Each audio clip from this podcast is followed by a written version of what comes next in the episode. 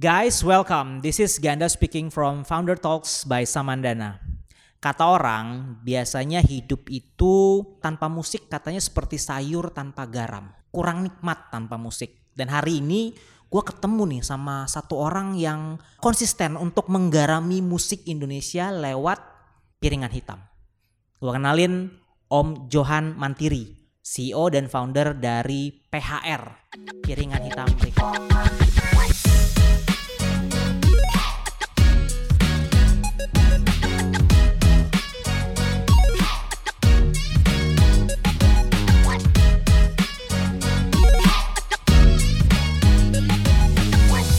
Selamat siang Om.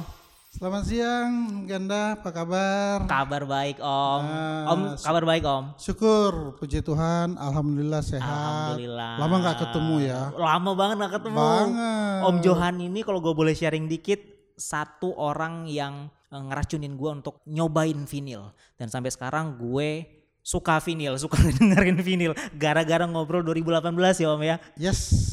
2018 dulu. Dan masih ingat itu ketemunya betul-betul di luar rencana ya? Benar, benar, benar. Iya Gua waktu itu lagi ada project di STC Senayan. By the Ya. way, PHR tuh ada dua store ya Om ya. Offline store-nya ada di STC Senayan Ya. dan ada di Bintaro. Iya. Dan waktu itu gue lagi ada project di STC Senayan, ketemu Om Jo ngobrol dan kok enak banget ya ngobrolnya itu dapat banget feelingnya. Kemudian dia ngedengerin lah beberapa lagu-lagu dan biasanya gue yang ya gue nggak bilang anak modern tapi biasanya denger Spotify kok wow ini beda banget. By the way gimana Om perkembangan PHR sekarang Om? Perkembangan daripada PHR ini mungkin kalau teman-teman yang baru mendengar PHR ini apa sih? Itu maksudnya piringan hitam record, Mhm. disingkat dengan PHR. Ya. Ya. Perjalanan daripada PHR sebenarnya ini perjalanan dimulai dengan hobi. Hobi Om. Ya, hobi. Oke. Jadi masih ingat tuh start tahun 2010-an boleh dibilang mulai koleksi sedikit sedikit sedikit terus habis itu wah udah mau dua tahun ini boleh dibilang kok udah banyak. Nah, Oke, sekarang ini mau diapain ini kan gitu kan. Ya udah senang dengar-dengar eh spontan aja lah tuh muncul ide. Ah, dicoba deh mana tahu ada yang mau kan. Hmm, hmm, nah, hmm, jadi Om ingat itu waktu itu akhirnya dicoba. Nah, saat itu sosmed kan tidak sehebat sekarang. Betul, betul. Jadi boleh dibilang sosmednya itu hanya dua waktu itu Facebook sama uh, Instagram. Kaskus. Oh ya Kaskus ya. Ah baru-baru Instagram Iya, iya, brother iya, iya, itu boleh dibilang Instagram itu kan tinggal 5 6 7 tahun terakhir Iya. ini. Nah, ingat waktu itu akhirnya coba singkatnya boleh dibilang eh setelah boleh dibilang di pasarin ternyata ada peminat. Oke. Karena hobi ini ya bersyukur boleh dibilang hobi ini bukan cuma saya yang hobi. Hmm, hmm. Hobi ini juga anak gua juga hobi ya Oke. boleh dibilang Arnold dan pas tadi boleh dibilang mungkin Oh. kenalan itu tuh Arnold tuh iya yang iya iya iya. Selaku JM di sini Aha. yang uh, merupakan itu putra saya yang pertama. Oke, oke. Pada saat itu mulai hobi, akhirnya direspon sangat dengan baik. Seiring dengan perjalanan waktu, akhirnya boleh dibilang semakin tinggi animo. Akhirnya satu waktu ya bersyukur boleh dibilang eh, anak gue yang gede itu ada kesempatan untuk sekolah di luar negeri, Oke. tepatnya di Jerman. Mhm. Jadi kalau di Jerman dia selesai kuliah, kalau pas holiday libur ya weekend, tuh hunting tuh. Jadi di Jerman tuh diubuk-ubuk Oh, semua, sampai ke Belanda, bahkan ke Belgia, sampai Perancis. Oh. Setelah itu dikolek-kolek sudah terkolek kurang lebih mungkin sudah 5.000, 6.000. Ya udah dikirim ke Indonesia. Uh. Akhirnya 2012 kita udah memulai itu, tapi itu masih online. Oke. Oke, Oke. masih zamannya FJB ya Om ya? Iya, ya, FJB betul Kaskus ya? Iya, betul. Hmm. Nah itu kita mulai itu kurang lebih boleh dibilang dua tahun. Jadi 2012 akhirnya kita coba memberanikan diri bikin di Senayan. Oke. Nah, Senayan 2012 itu berarti di STC Senayan. STC itu online, baru 2014 itu kita buka di Senayan. oh, offline-nya. Oke. Offline. Oke. Dan syukur banget sih seiring dengan perjalanan waktu sehingga sampai saat ini pertama ya masih tahu lah boleh dibilang tiga tahun lalu dengan pandemi yang Ya, ya, begitu ya, ya, dahsyat ya. itu tidak terkecuali COVID-19 itu memporak-porandakan kehidupan di dunia Hmm. bukan hanya Indonesia Betul. tatanan kehidupan dari bisnis dari orang boleh dibilang untuk dia mau sosial. Hmm. Kemudian bahkan ibadah pun itu kan berubah banget Betul. metode dan konsep. Terlepas dari semua itu, ya syukur sih PHR itu survive. Hmm. Artinya masih ingat waktu itu boleh dibilang mall kurang lebih kalau dihitung-hitung dua setengah tahun semenjak pandemi ini itu ya enam bulan kurang lebih enam bulan itu close. Enam Ya kan bulan. ya kan itu Jadi mulai lockdown. dari Maret ya Om ya. Ya, betul. Maret 2020 Ah, ya. Maret masih inget tuh. PK 6 Maret PPKM. itu kan pengumuman pertama. Betul. Setelah itu 2-3 bulan itu di lock, kurang Ya. lebih 2-3 bulan. Setelah itu setahun ber- berjalan, itu kan di lock lagi. Oh iya. Karena betul. dari tinggi-tingginya ya udah buka tutup bahasanya jadinya kan. Iya, iya, iya. Nah itulah. Nah bersyukur banget PHR itu di tengah-tengah itu online boleh bilang kita naik. Oke. Jadi tidak nyaris tidak terpengaruh sehingga PHR tidak ngurangin karyawan saat Wow. itu dan tidak juga mengurangi gaji. Padahal sebenarnya gaji pada saat-saat itu kan kalau kita mau Hampir bilang semuanya ada penurunan. bukanlah penurunan, yes penurunan. Beberapa kawan saya dia bilang gini, brother, waduh gua gaji gua dipangkas sekian persen, sekian persen. Hah, really? Ya benar.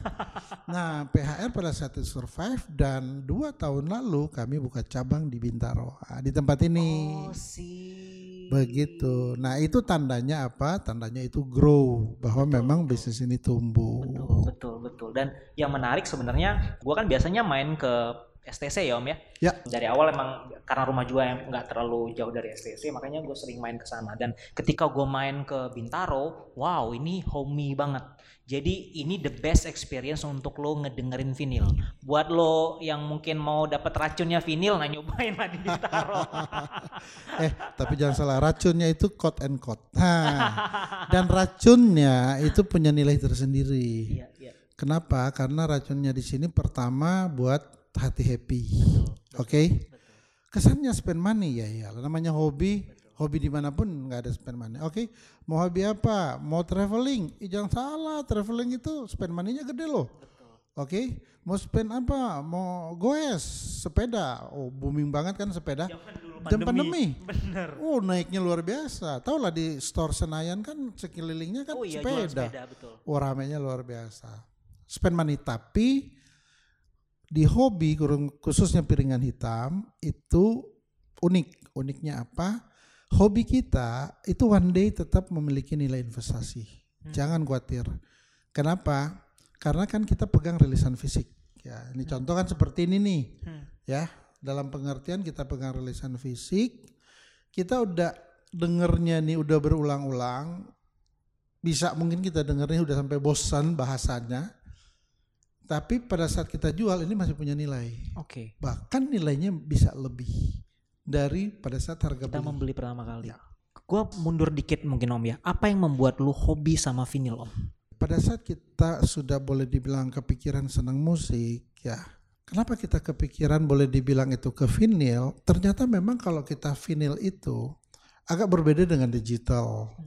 Vinyl itu dia lagu-lagunya itu suaranya itu lebih natural. Orang suka bilang itu dia lebih warm, lebih tebel. Jadi kuping itu akan empuk dengernya. Mohon maaf para penggemar misalnya digital itu sih oke-oke aja dalam pengertian. Tetapi kalau kita telusuri dia cara dengarnya itu dia tuh agak eh, ngeflat ya. Jadi dia kalau misalnya para kolektor, para penggemar vinil diskusi itu itu akan terasa maaf banget.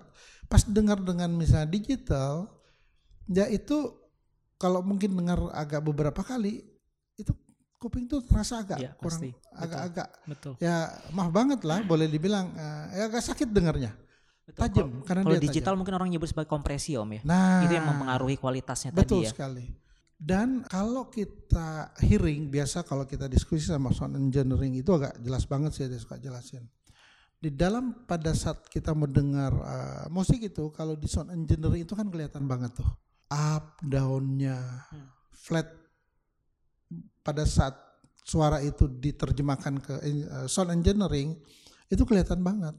Jadi kalau kita istilahnya mungkin gambaran seperti itu, kalau dia analog, analog itu kan oval. Oh. Jadi begini. Kalau digital biasa empat segi. Oh. Nah kalau dia empat segi begini, pojok-pojoknya ini ibarat itu empat segi begini kan ya misalnya.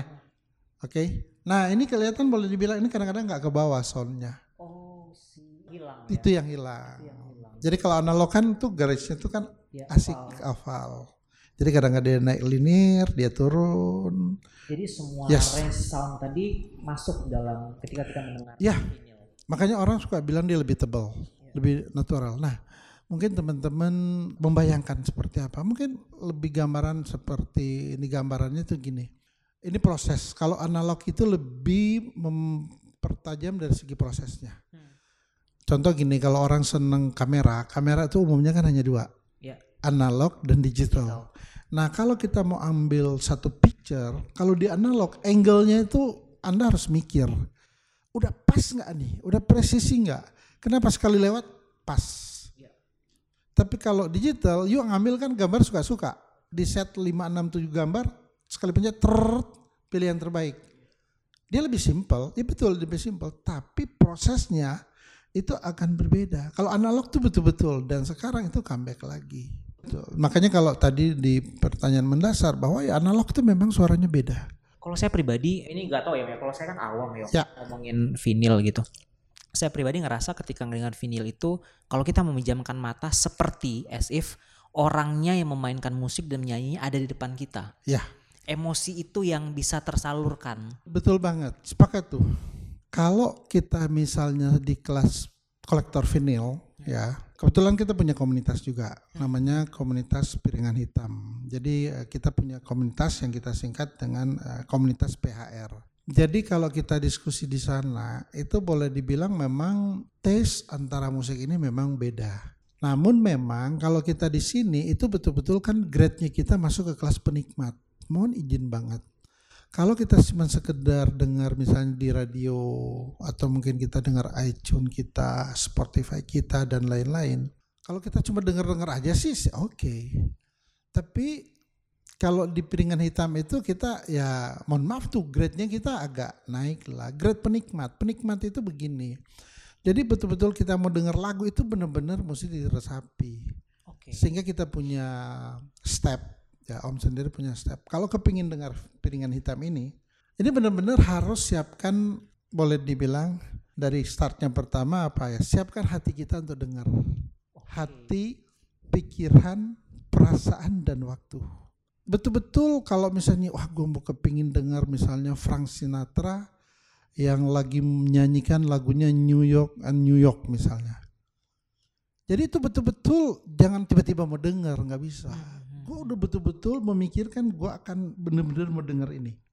Sehingga pada saat boleh dibilang kita duduk kita mau dengar itu betul-betul udah connect jadi pada saat dia nyanyi kita benar-benar nikmati banget ih seperti gua depan dia Wah ini sih beda level Gitu. nih. Ini kalau kata orang levelnya audiophile ya om ya.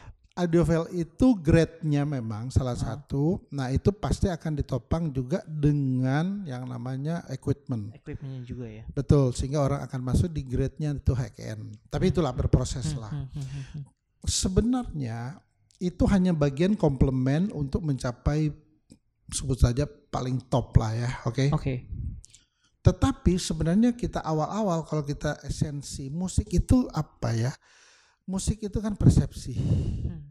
Maksudnya apa? Persepsi bagaimana kita melihat musik itu? Apakah akan berdampak dengan dengan diri kita atau tidak? Oke. Banyak definisi mengenai musik. Musik itu unborder, iya. Musik itu nggak bisa dibatasin, kan begitu kan? Dia bisa menembus sebut saja ruang dan waktu. Perbedaan-perbedaan kita itu akan pas apabila kita sefrekuensi. Iya, iya. Dan jenis musik kan banyak banget, Betul, betul. oke? Nah, tetapi inilah hebatnya quote and quote-nya kekuatan musik itu itu betul-betul universal. Tapi dimensi yang kita akan dapat itu betul-betul harus harus feel. Sehingga kalau kita dengar begini, makanya ini orang suka bilang ini memang kalau sudah koleksi piringan hitam, orang suka bilang bahwa itu memang hanya orang-orang tertentu, ya. Ya. Tidak bisa disangkal. Namun jangan salah bahwa ya saat ini sebenarnya penikmat piringan hitam itu boleh dibilang itu semakin banyak dan semakin memasyarakat dibandingkan mundur 30, 40, 50 tahun lalu. ngomongin tentang semakin memasyarakatnya. Ya. Animo masyarakat lah ya tentang Ya. piringan hitam. Gue barusan dengar kabar nih Om kalau PHR kemudian menjadi satu-satunya produsen untuk vinil dengan nama PHR Pressing ya Om ya. Ya, Boleh diceritain Om. Jadi satu-satunya Indonesia itu gimana ceritanya Om? kalau kita bicara PHR pressing, itu kita berbicara bagaimana memang kehadiran pabrik piringan hitam di Indonesia. Iya. Tetapi sedikit mundur melengkapi apa cerita tadi bahwa sekarang ini lagi grow, tumbuh. Kalau kita hitung tiga tahun awal PHR berdiri, penggemar piringan hitam ini data kita, nah PHR kalau bergerak berbicara ini by data Hmm. bahwa 80% itu yang koleksi piringan hitam itu awal-awal kita berdiri ini kan tahun ini kita tahun ke-11 Tahun ke-11 ini Om. ya jadi tiga tahun pertama itu 80% itu yang belanja di atas 40 tahun Tiga tahun pertama. Ya. setelah 8 tahun terakhir ini itu yang belanja udah kebalik 80% di bawah 40 tahun Wow, iya soalnya Nadine Namiza aja bikin nah, bikin bikin, Nggak ngomongin betul. kayak Malik ya, Malik dan Yes. maksudnya kayak yang Ya, eh, betul. musik-musisi musisi sekarang banget kayak Benar. Nadine yang gue taunya Nadine doang. Betul, that's okay lah, biasa lah. Karena kan dia betul-betul didengar di mana-mana kan. Nah, betul. menariknya bahwa setelah boleh dikatakan itu kita hadir dengan komposisi bahwa sekarang 80% yang belanja di bawah 40 tahun, yaitu tandanya semakin bermasyarakat. Dan data kami saat ini di tahun masuk ke tahun ke-11, PHR sudah mendistribusikan saat ini kurang lebih hampir 110 ribu piringan hitam Wow. di Indonesia dengan kurun waktu 11 tahun. Wow. Baik PH baru maupun yang lama. Wow. Nyambungnya yang brother bilang, wah Waduh, yang gua tahu Nadine. Nadine. Amisa ya kan gitu kan ya. Dan ini termasuk udah rare. Dan ini termasuk rare. Udah rare sekarang. Nah, Om, gue mau nanya Om. Jadi kalau nggak salah albumnya Nadine yang vinil, ini kan album pertama dia Yes. yang kemudian dikonversi jadi, eh, gue boleh ngomongin konversi nggak sih? Jadi vinil? that's okay masih bisa lah. Ya, nah, dikonversi jadi vinil gitu ya. ya. Dan itu yang memproduksinya adalah PHR Pressing. Ya. Jadi clear ya keberadaan PHR dengan 11 tahun ini seperti apa. Iya, iya. Nah, balik ke pertanyaan tadi. Eh, dengar-dengar ada PHR pressing. Iya, iya. Ini nih makanan jenis minuman apa ini PR pressing ini? Oke santai aja. Jadi gini, itu rangkaiannya bahwa karena kami punya data ini lagi grow untuk kebutuhan piringan hitam, sehingga di tengah pandemi masih nggak tahu, masih di tengah pandemi waktu 4 bulan 6 bulan pertama kan semua lockdown di rumah. Betul, betul. Nyaris mau ketemu, om biasa olahraga, mau olahraga aja karena ada orang lewat keringat aja bisa kena kata ya ini udah aneh-aneh juga ini sebenarnya. Jadi orang kan takut banget. Jadi boleh dibilang kita mau dengar orang agak batuk aja kita udah oh, Iya, oh, iya. nah pokoknya itu oke. Nah poinnya begini, kita berpikir apalagi ya kebetulan saya diskusi sama anak saya Arnold ini apalagi, oh ya coba deh kalau gitu karena kan banyak di rumah karyawan masuk di selang-seling ya. Nah, kita lebih banyak di rumah pada saat itu. Kita saya sendiri jarang ke kantor. Singkatnya bahwa muncullah ide, gimana kalau kita bisa cetak piringan hitam? Boleh juga ya. Nah, kita cetak piringan hitam akhirnya itu sekitar bulan Juni kan eh, Maret, April, Mei, Juni. Ya Juni, bulan keempat loh itu waktu pandemi.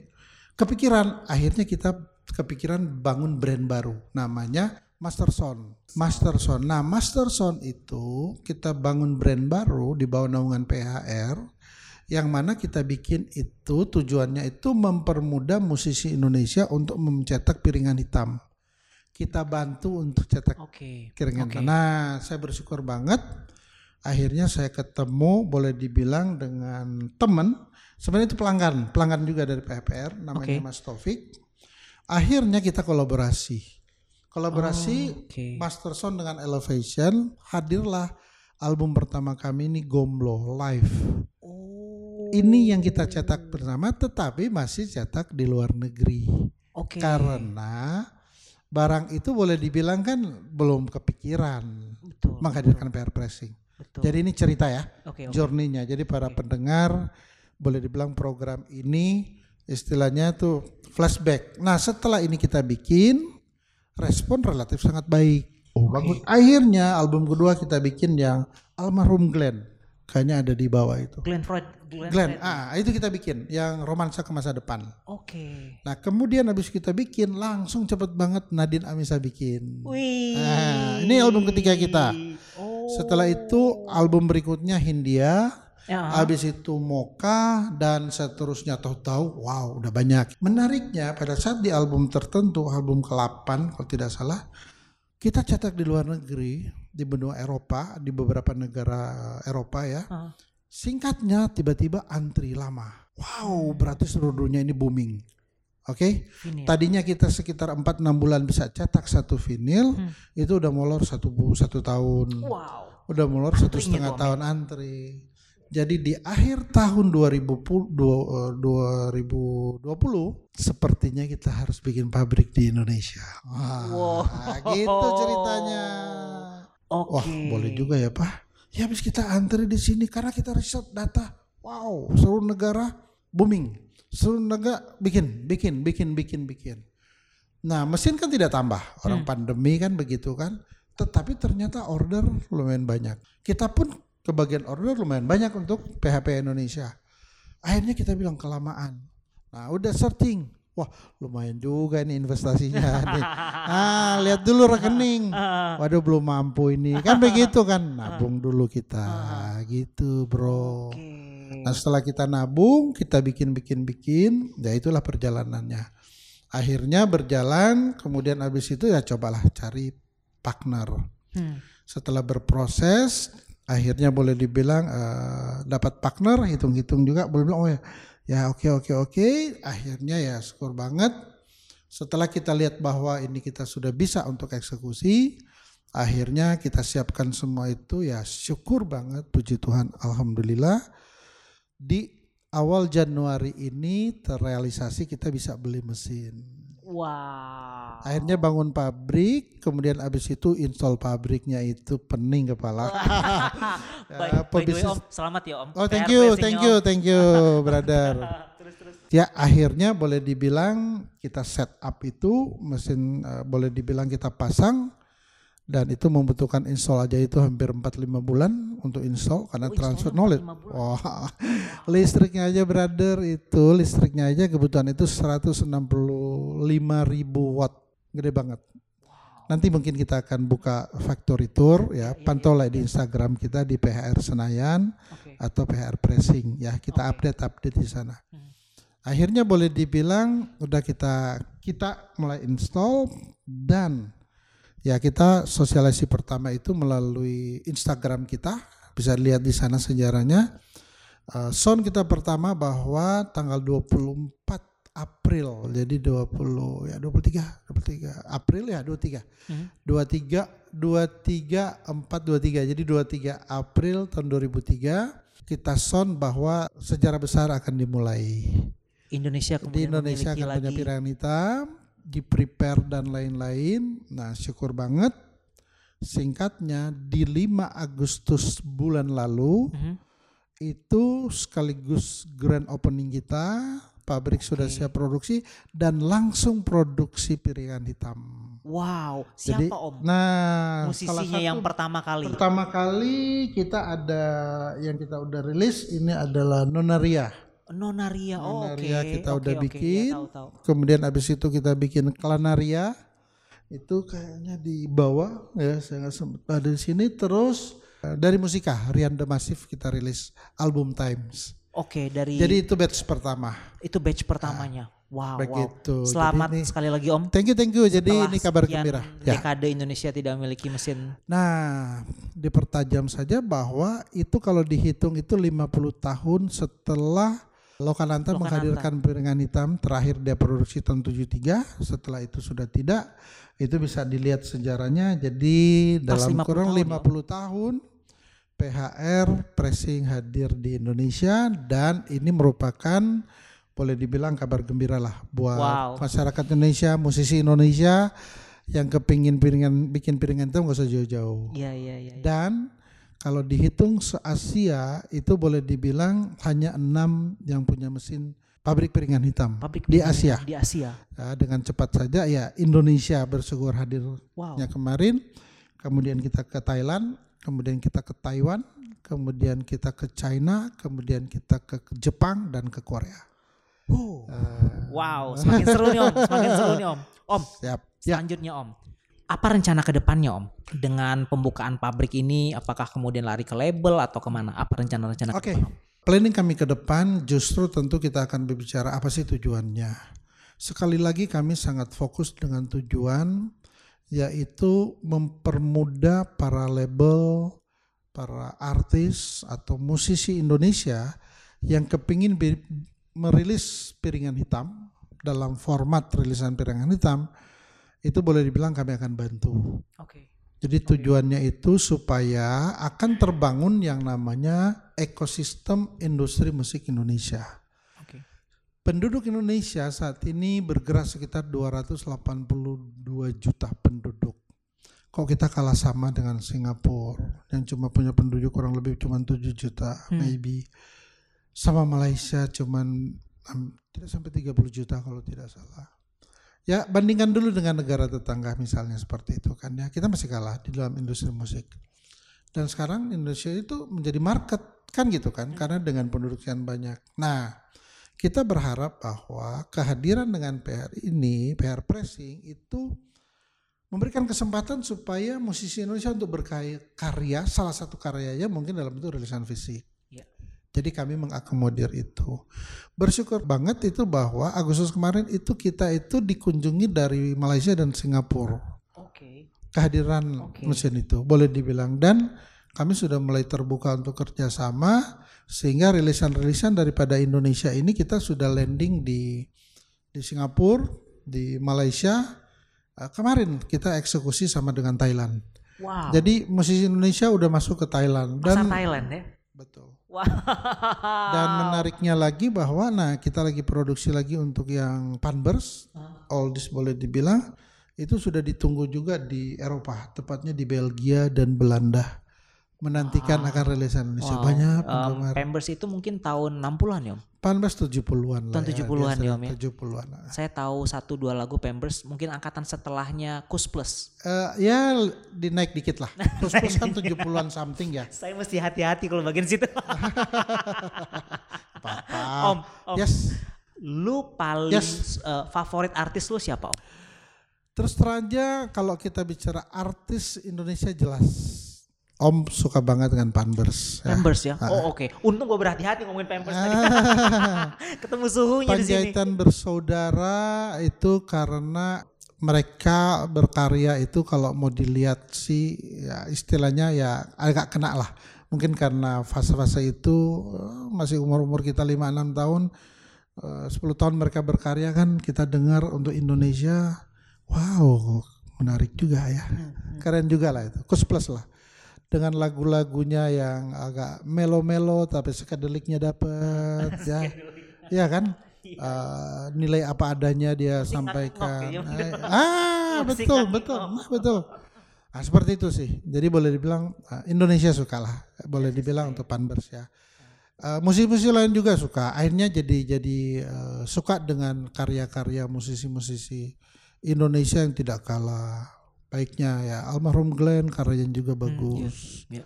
Kemudian habis itu kalau kita lihat sekarang ya boleh dibilang banyak ya kayak Tulus karyanya juga kan bagus. Hmm.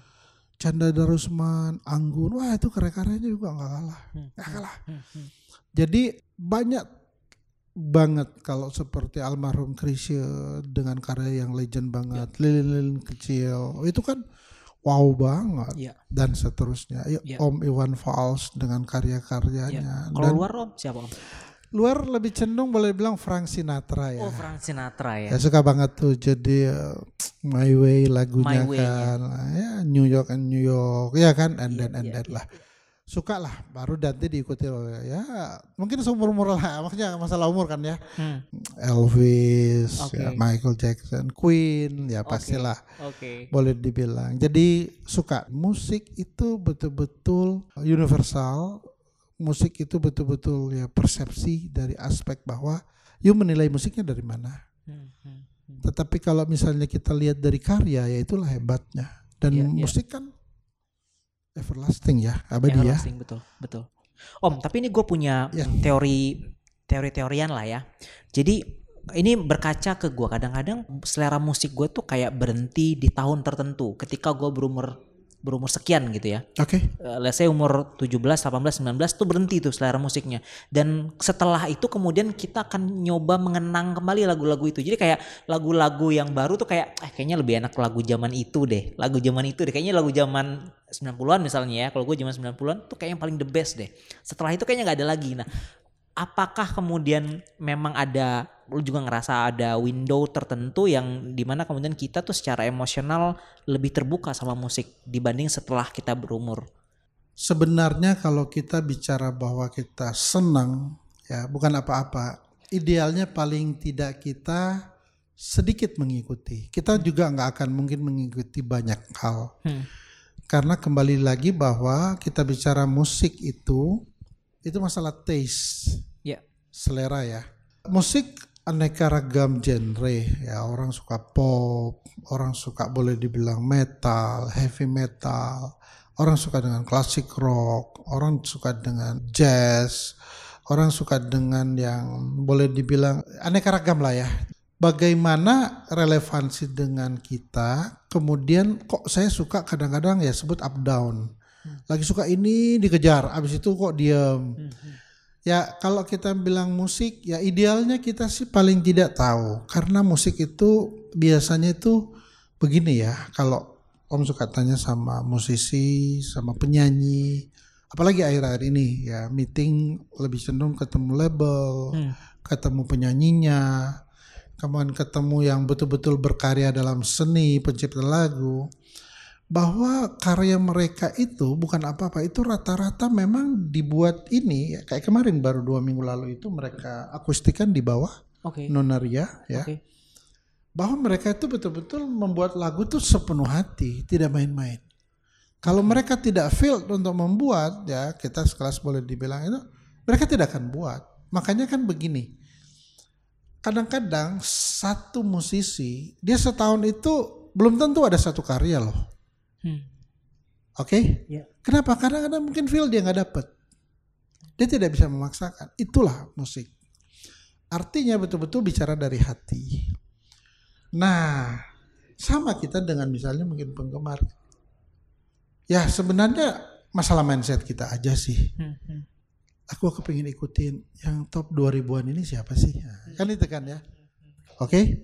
Tetapi sekali lagi kita tidak bisa semua fair kita tidak punya waktu akan mengulik album demi album yeah. penyanyi, tapi yang kita suka at least paling tidak tuh kita suka ya mungkin ya agak ya mainstream mainstream hmm. tapi memang uniknya para musisi itu kadang-kadang ada juga para kolektor itu nggak suka mainstream ada hmm. dia tidak mau ikutin yang boleh dibilang lagu-lagu yang populer dia justru yang agak aneh-aneh ada ada hmm. tapi ya jelaslah tidak banyak tapi dari ribuan koleksi vinil lo om, yep. yang paling lo favoritin banget, koleksi paling berharga lo apa om? Terus terang aja kembali ke tadi, paling berharga sebenarnya contoh boleh dibilang Panbers itu ya, ada Panbersnya. Ya? Itu kan lumayan lengkap albumnya, 1 sampai 16 ya. Wow. Jadi 1 sampai 4 kita beda itu boleh dibilang itu sekadar banget. 5, 6 dan seterusnya dia sudah mulai agak ngepop ngepop menyesuaikan. Nah itu ada ceritanya. Wah. Nah, itu, itu, itu, itu kayak another session ya. Itu ya. session khusus boleh itu. Members 101 ya. Ya itu contoh. Jadi gini, itulah boleh dibilang deepnya para musisi. Tetapi kita realistis juga karena gini karya. Ya karyanya apa? Tuh lagu-lagunya kan ya asik-asik agak hmm. mengena lah. Nah itu jadi kalau kita bicara bahwa kaitan dengan itu tapi bukan berarti juga musisi-musisi lain kurang bagus. Sekelas Krisya itu kan gila banget tuh, gitu loh. Hmm. Gomblo itu karyanya aja luar biasa. Hmm. Dan Gomblo ini kan tipe orang ya mungkin ya sama dengan saat ini ya Iwan Fals dengan apa adanya, ya, tidak ya. mau neko-neko. Ya. Tidak saya, suka saya kritik. Saya kan mungkin agak telat ya Om ya kalau kalau Gomblo. Gomblo itu cuma yang saya tahu cuman singkong ya, cinta singkong atau eh singkong dan keju. Singkong dan keju. Ya, padahal kan dia ada itu lagi yang di radio. Oh iya di radio ya ya. Ya kan. Aku dengar nah, gitu ya ya. Ya, kan ya, itu ya, kan ya, ya. Iya iya iya. Uh, tai kucing rasa coklat. Nah, kan begitu kan? Iya, Ah, iya, iya, iya. Itu, itu, itu gila loh. Ini ini para musisi kan pada saat itu kan nggak mikirin quote and quote loh, nggak mikirin komersial dulu. Memang ada pergeseran di 2000-an ini, tetapi masih banyak juga musisi yang betul-betul dia memang kepingin menciptakan karya yang besar. Karena Oke. ingat musisi pada saat menciptakan lagu itu bagian daripada legacy. Itu warisan buat karyanya. Almarhum Glenn dia berkarya luar biasa. Saya boleh dibilang salut sama perjuangannya juga. Dan itu kami teruskan. Antara lain bagaimana membangun ekosistem industri musik Indonesia. Oke. Om termasuk terinspirasi pada saat memulai boleh dibilang kita. Ya kita tahu waktu kita agak pameran-pameran kecil di daerah Citos dengan uh, musik bagus day Hmm. ya. Waktu itu setiap sebulan sekali bikin di Citos Cilandak Town Square. Hmm. ketemu almarhum suka cerita. Orangnya humble sekali ya.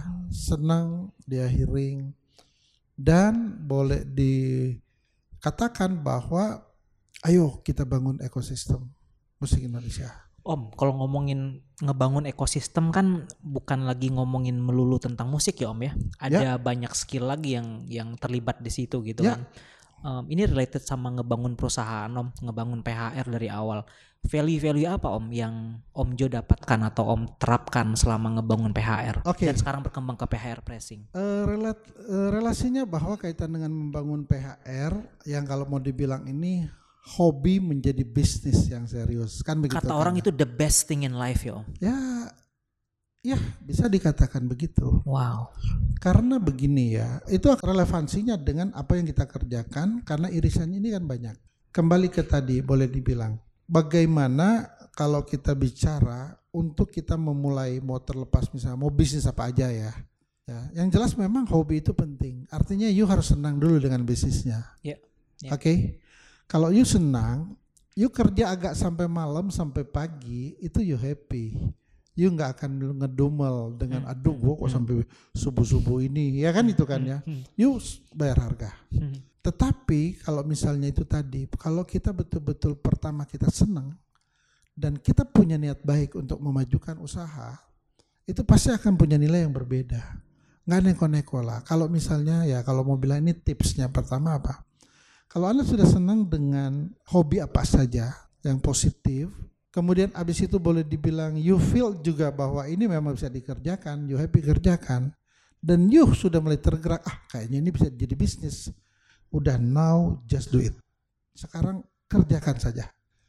Nanti ingat, pertama kan kita senang dengan bisnisnya. Hmm. Ya orang kata-kata sekarang mungkin lebih pas anak muda passionnya lah. Iya, passionnya. Oke. Tetapi boleh dibilang udah you happy, you seneng itu. Terus abis itu boleh dibilang you punya niat baik. Ini mahal. Niat baik itu berbicara boleh dibilang bahwa itu dari lubuk hati Anda yang paling dalam. Oke. Oh ya, gue mau bilang mau bikin ini, gue mau jalankan ini. Mungkin saya bisa bantu banyak orang. Saya bisa buat happy orang. Kenapa? Hobi itu itu kan menetralisir orang lagi penat Iya. dengan kerjaannya, betul. penat jadi bisnisnya. Dia akan senang, dia akan menemukan album yang dia cari kan hatinya happy. Ya. Apa relevansinya? Ya jelaslah hati happy itu kan obat. Betul. Bu, senang hati, pikiran kita rileks. Yuk akan pasti lebih produktif. Iya. Kenapa kesehatan dari situ? Wih, dapat juga ide ya, dapat dapat energi lah bahasanya. Iya, iya, Itulah iya. karya. Kata-kata pada saat boleh dibilang misalnya Gomblo mengatakan Indonesia merah darahku. Nah, coba. Itu menunjukkan bahwa dia betul-betul gila, I'm Indonesia gitu loh. Hmm. Darah gua ini merah, tapi merah bukan cuma atas batas merah karena eh, kimianya, tapi gue betul-betul I love Indonesia kan gitu kan gitu. Oke, ya. oke, oke. Nah artinya apa ya niat kita? Kalau niat kita oke, you feel bahwa memang you mau bahwa ini memang akan punya potensi, udah kerjakanlah. Selebihnya berproses. Wow. Ini ngingetin gua, gua pernah baca satu buku eh, dia bilang begini bahwa dalam hidup itu selama kita mengerjakan sesuatu dengan happy, maka masalah itu bukan lagi menjadi masalah, tapi justru sebagai tantangan untuk menjadi lebih baik. Dan selama kita bekerja dengan happy, selama kita bekerja dengan senang, efeknya sih yang gue kelihatan banget dari Om Jo, muda mulu bro. Thank Asli. you, thank you. muda mulu. Mungkin itu salah satu efek efek kelihatan yang paling Ya. kelihatan nih om ya. Iyalah, boleh dibilang. Om senang ada kalimat bijak mengatakan begini, hati yang gembira adalah obat. Semangat yang patah keringkan tulang. Uh. Artinya apa? Kalau you hati happy itu obat yang mujarab. You butuh vitamin, real, benar, Yes. oke. Yes. You butuh energi, oke. Tapi kalau you happy, itu research, itu literasi. You baca di jurnal-jurnal bahwa pentingnya hati atau dengan bahasa yang universalnya you bahagia. Benar? Bahagia, betul, Bahagia itu bukan ukuran ur- urusan uang loh. betul. Itu in your heart gitu loh. itu di dalam hati Anda. Itu impact nanti kalau you udah happy lakuin dan you betul-betul yakin lakuin, sungguh-sungguh lakuin itu Impactnya adalah awet muda gitu ya.